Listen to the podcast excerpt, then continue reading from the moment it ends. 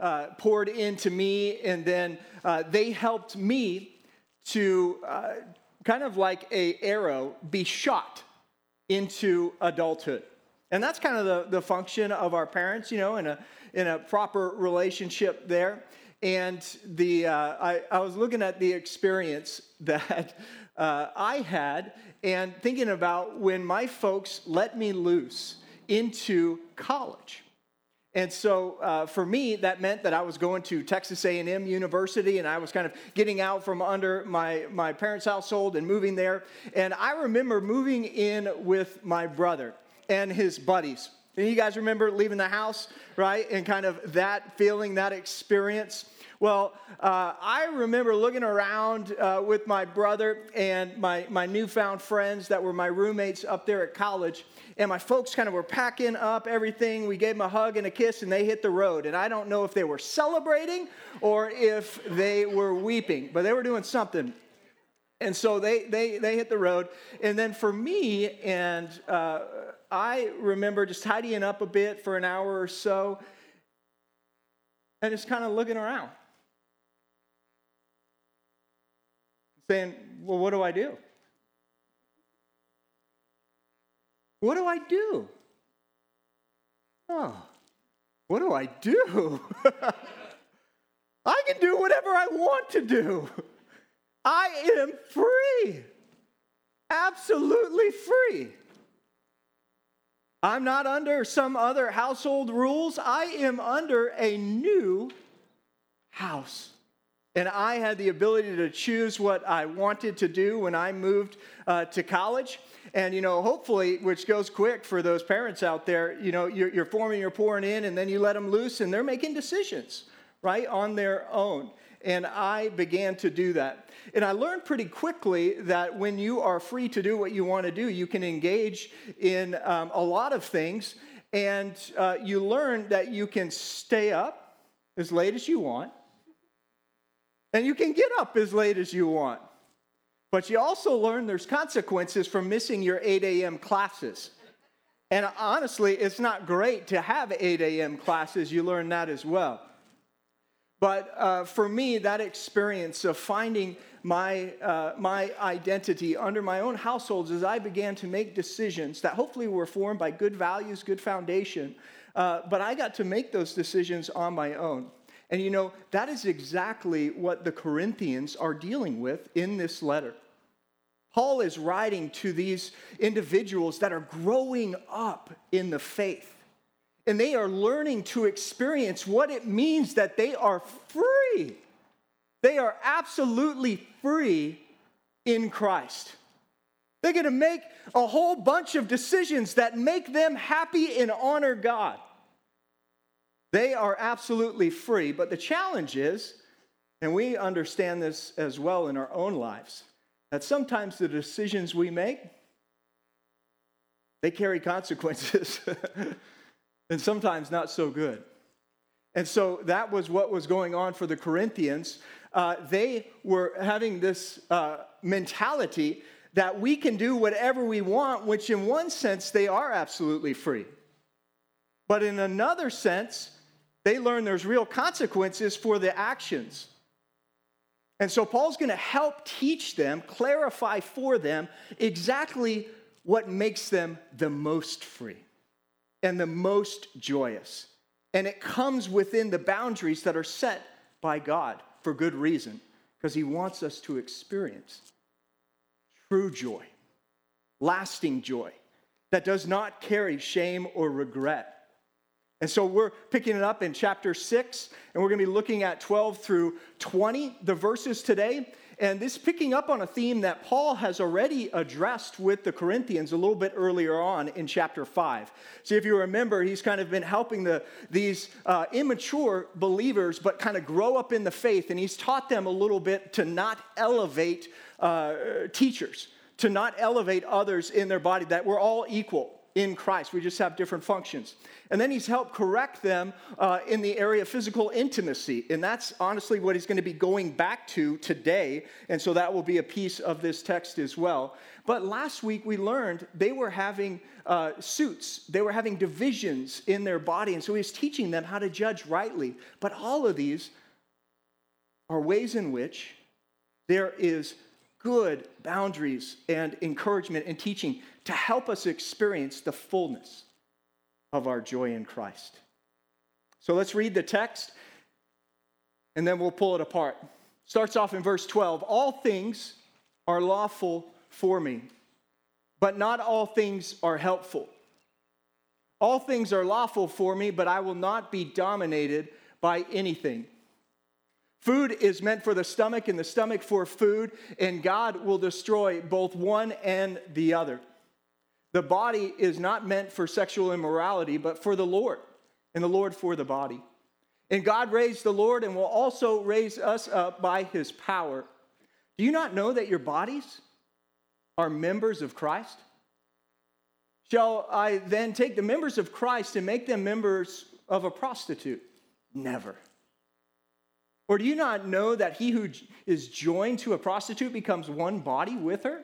For as it is written, the two shall become one flesh. But he who is joined to the Lord becomes one spirit with him. Flee from sexual immorality. Every other sin a person commits is outside the body, but the sexually immoral person sins against his own body. Or do you not know that your body is a temple of the Holy Spirit who is within you, whom you have from God? You are not your own, for you were bought with a price. So glorify God in your body. So, Heavenly Father, we pray that your word would have its work in us, and you would teach us what it means that we are truly free in Christ, and that we can honor you, and that it fills us and fulfills us to the full. We love you so much. In Jesus' name, amen. All right. Now, I'm going to say right from the start, guys, that this passage is a difficult one. All right? In my study this week, I came across a number of commentators that puts this at one of the top most difficult passages to interpret from the Apostle Paul. And here's why it's because there is apparently a conversation going on in the text where we are picking up uh, 2,000 years removed from an ongoing conversation from a pastor with his people. Right? And so he is uh, helping pull apart for them some slogans, some ideas, some thoughts that they have and they're wrestling with. And then he's going to help correct or add on to that understanding. And so we just see the one side of the conversation, but this would have been a conversation that the Corinthians were having uh, for them. And so, I, to, to help us understand it, we'll dive in, but I don't want you to get mixed up with the minutia. I want to, right from the start, let you know what the big idea of the text is. And it's this that as Christ's treasurers, we are completely set free to honor our master and no longer be mastered by fleshly desires. It's way more than just physical intimacy. What Paul is trying to help us understand is that we are absolutely free in Christ. And it's a costly freedom, but it's a wonderful freedom. And we get to experience it to the full when we're not giving in to those old, sinful, fleshly desires. And so it starts out this way in verse 12. Paul is quoting a slogan that the Corinthians had been sharing. And I put it in red to kind of help us understand that it's a two way conversation. Those portions in red are what the Corinthians have been saying or believe. And the sections that are in bold there are Paul's response or his clarification. Help a little more. Let me go to this slide. The Corinthians are saying, All things are lawful for me. What is that lawful idea? You know, what Paul's not saying is that all things are legally in a court of law uh, able for me to engage in. He's not even considering that. The lawful here is uh, that we have the right, we have the personal autonomy, we have the liberty to engage in those things that we want to. Paul clarifies that thought. And he says, but not all things are helpful. And so the Corinthians are no doubt thinking, hey, this is great. I can kind of do whatever it is that I want to do. And Paul's saying, judge by a different metric, judge by the law of love, judge by the idea of how it impacts others and impacts yourself. Then he goes on, quotes him again all things are lawful for me. Paul adds another caveat, but I will not be dominated by anything. That idea of dominated there means mastered. I'm no longer going to be held in shackles to every whim and every desire that I have. I'm going to be free. The Corinthians are saying, yeah, but food is meant for the stomach and the stomach for food. He's saying bodily appetites, desires are what we were created with. And boy, I just got to indulge in those things. And Paul clarifies and says, yeah, but the body is meant for the Lord, and the Lord for the body. The Corinthians are thinking that kind of what we do in the flesh doesn't really matter when we uh, have come to Christ, that somehow the physical things don't add up or don't matter, but they do as Christ's treasurers. See, they were saying, and God will destroy both one and the other, food and the stomach, the flesh. Paul says, God raised Jesus Christ from the dead, and he will raise us also. And so, what we do in the body has a lasting impact. And so, there's this conversation that's happening between Paul and the Corinthians, and he's clarifying for them. And here's some ideas that he's bringing up. He's reminding them that we are indeed completely free in Christ, but we are free from slavery to sin. That's what we've been set free from, amen? Slavery to sin. That idea of being in bondage. That really, you, you can't make the decisions that you ultimately know are the best because you're sold to slavery to those things that are not for your best, for fleshly desires. And Jesus has come into the equation and he has wiped away our sinful past. And he has freed us from that shame that we experience. And if you are a Christ treasure, you know there is no better feeling in the world than to know that you are forgiven and you are washed white as snow. Nothing better. No amount of money or things or indulgences can ever satisfy that desire to be right with God. And then Paul goes on, yeah, we've been freed from the dominion of darkness and we've been transferred to the kingdom of light but we are freed for enjoying lives that are pleasing to God. See, we were not free to then go live in bondage. It makes no sense. We've been freed for honoring the Lord with our body. Now, this was a idea that kind of permeates uh, all of Paul's writings, but no doubt people in uh, his culture really struggle with it as we do today. And so he picks up this theme in Galatians and he's writing to the Galatians church, and this is chapter 5, helping them understand what freedom really entails. And here's what he says in 13 For you are called to freedom, brothers, only do not use your freedom as an opportunity for the flesh. But I say, walk by the Spirit, and you will not gratify the desires of the flesh. For the desires of the flesh are against the Spirit and the desires of the spirit are against the flesh. What is he saying there? Well, he's saying that we're in a battle, we're in a fight. We're in a fight to experience all the joys of our freedom. We don't want to lose any of them or have our joy steal by pursuing lesser delights. And so the Holy Spirit is the one that empowers us to live into that freedom. And Paul helps clarify in three ways really how we live and can make decisions in line with experiencing that greater joy. So here's what he says in response, he says, Not all things are helpful. I will not be dominated or mastered by any. And the body is meant for the Lord, or the Lord for the body. So, in our language, what does that mean? It means freedom is most pleasing when we do what helps and doesn't hurt us and others. You know, it's a helpful clarification because true freedom does not mean that I just do whatever I want. We know that's not free. Why? Because it's not operating in the law of love.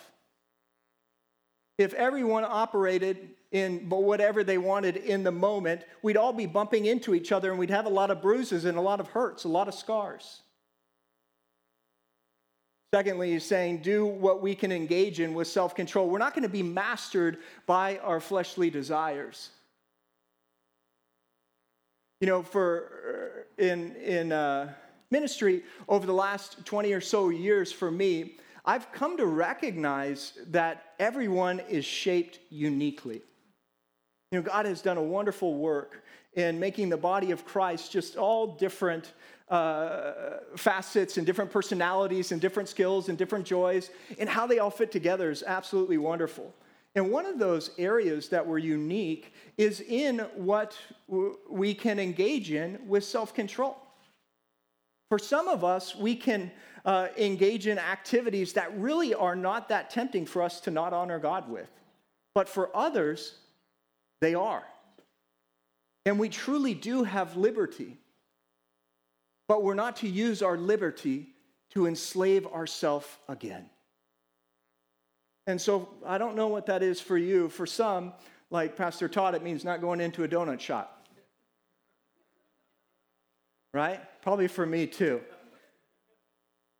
For others, you know, it, it, may be with alcohol, or it may be in those areas, you know, that you've been tempted in in the past.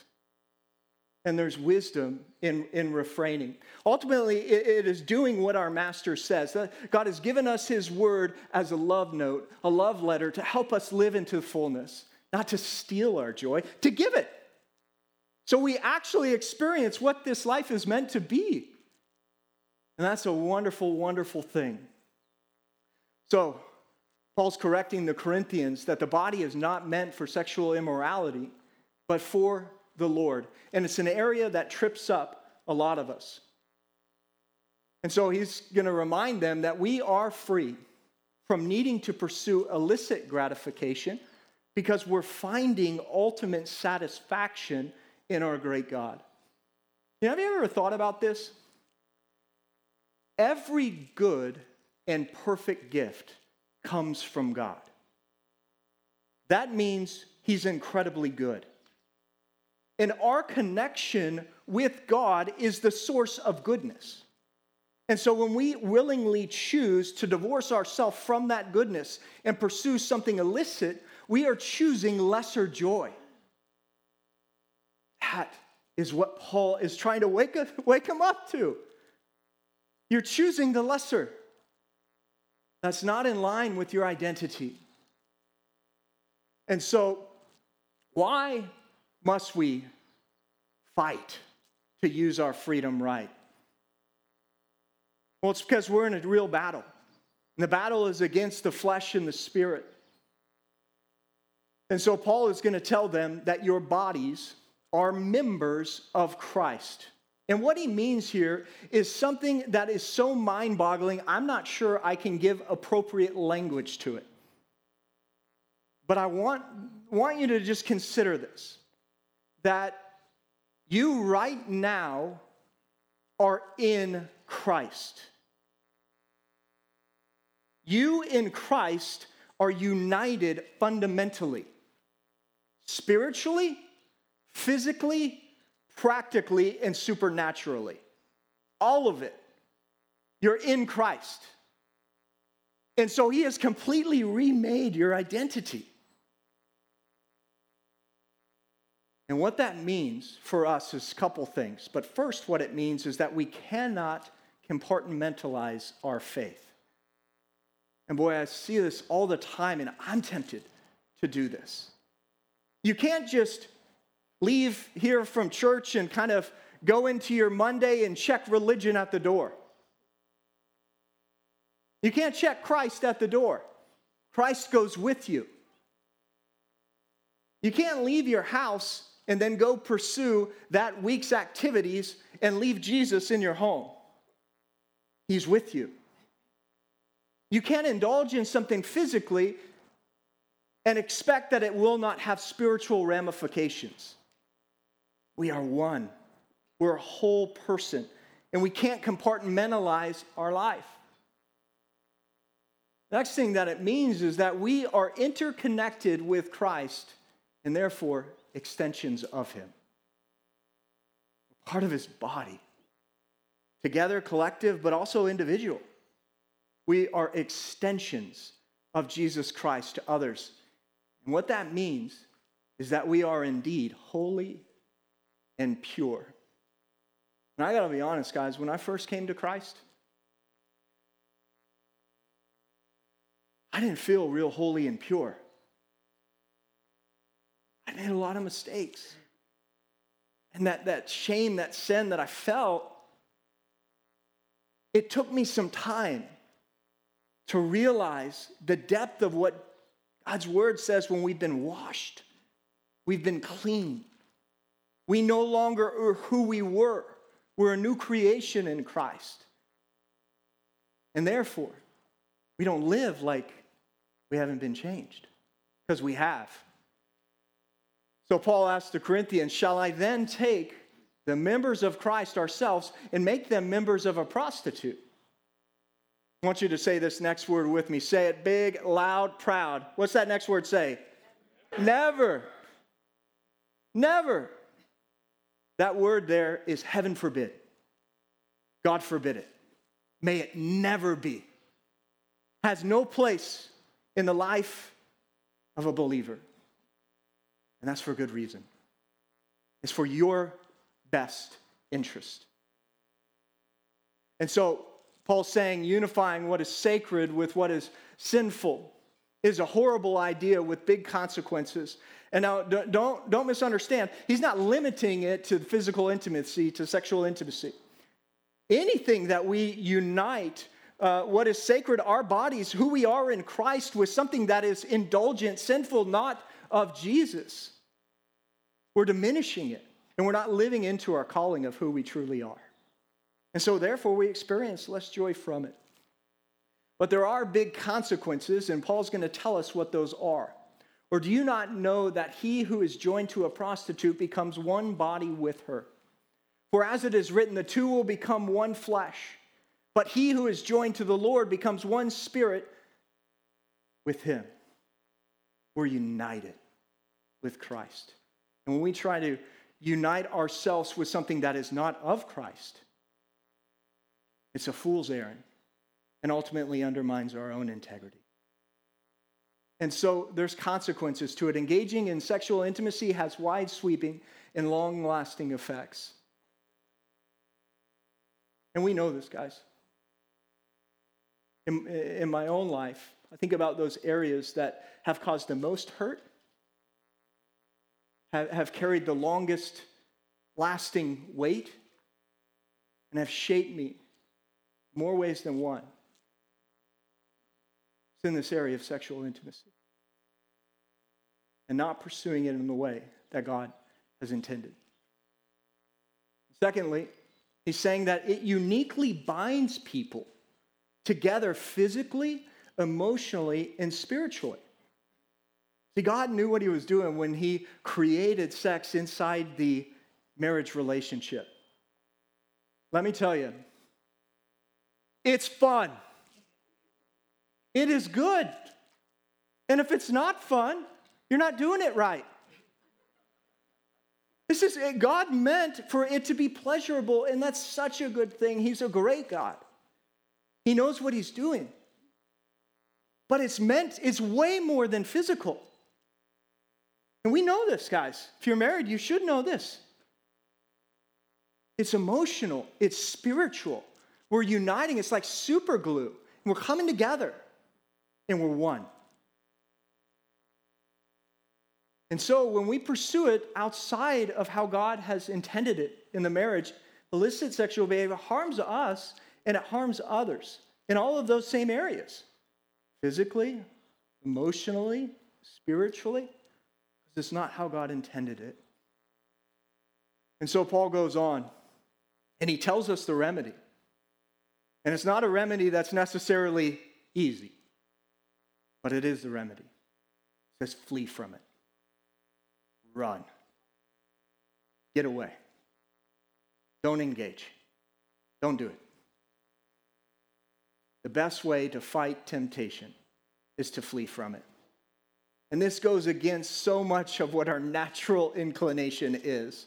Because what happens is we see something we think is beautiful, our head is drawn to it, and that's the direction that we walk. The antidote for it is to not look in the direction of where we are desirous of in an illicit way.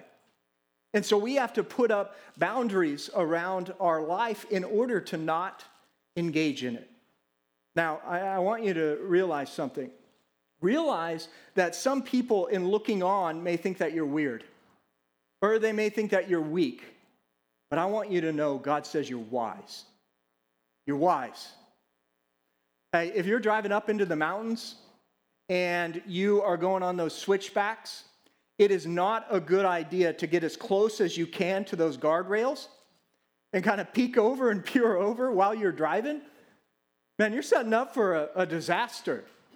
And in a similar way, in our lives, the goal is not to get as close as you can to sin in order for you to experience what you think is most maximized. It'll get you. It'll get you. And he says it explicitly in Proverbs chapter 5, 8. It says, Keep your way far from her. That he's talking about the adulterous woman. And do not go near the door of her house. Don't go near it. So I don't know what it is in your life, guys. Maybe for you, it is what you're watching on TV. Maybe it's what you're looking at on the screen. Maybe it's the relationship that you're pursuing at work. Maybe it's none of those. Maybe it's with food. I don't know where it is. But there's areas in each of our lives where we're tempted. And the devil's a flipping genius.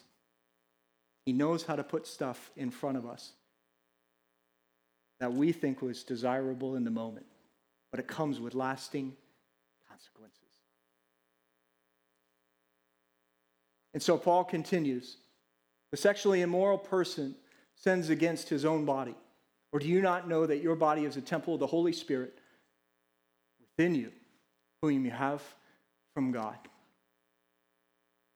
Guys, we've been cleaned, cleaned from the inside out. We've been remade. That old life of pursuing things that were lesser no longer holds sway when we're no longer in chains. We've been freed. That we would experience the depth of that joy and not pursue the lesser. You know, C.S. Lewis uh, had a really wise comment when he says that humans are far too easily pleased.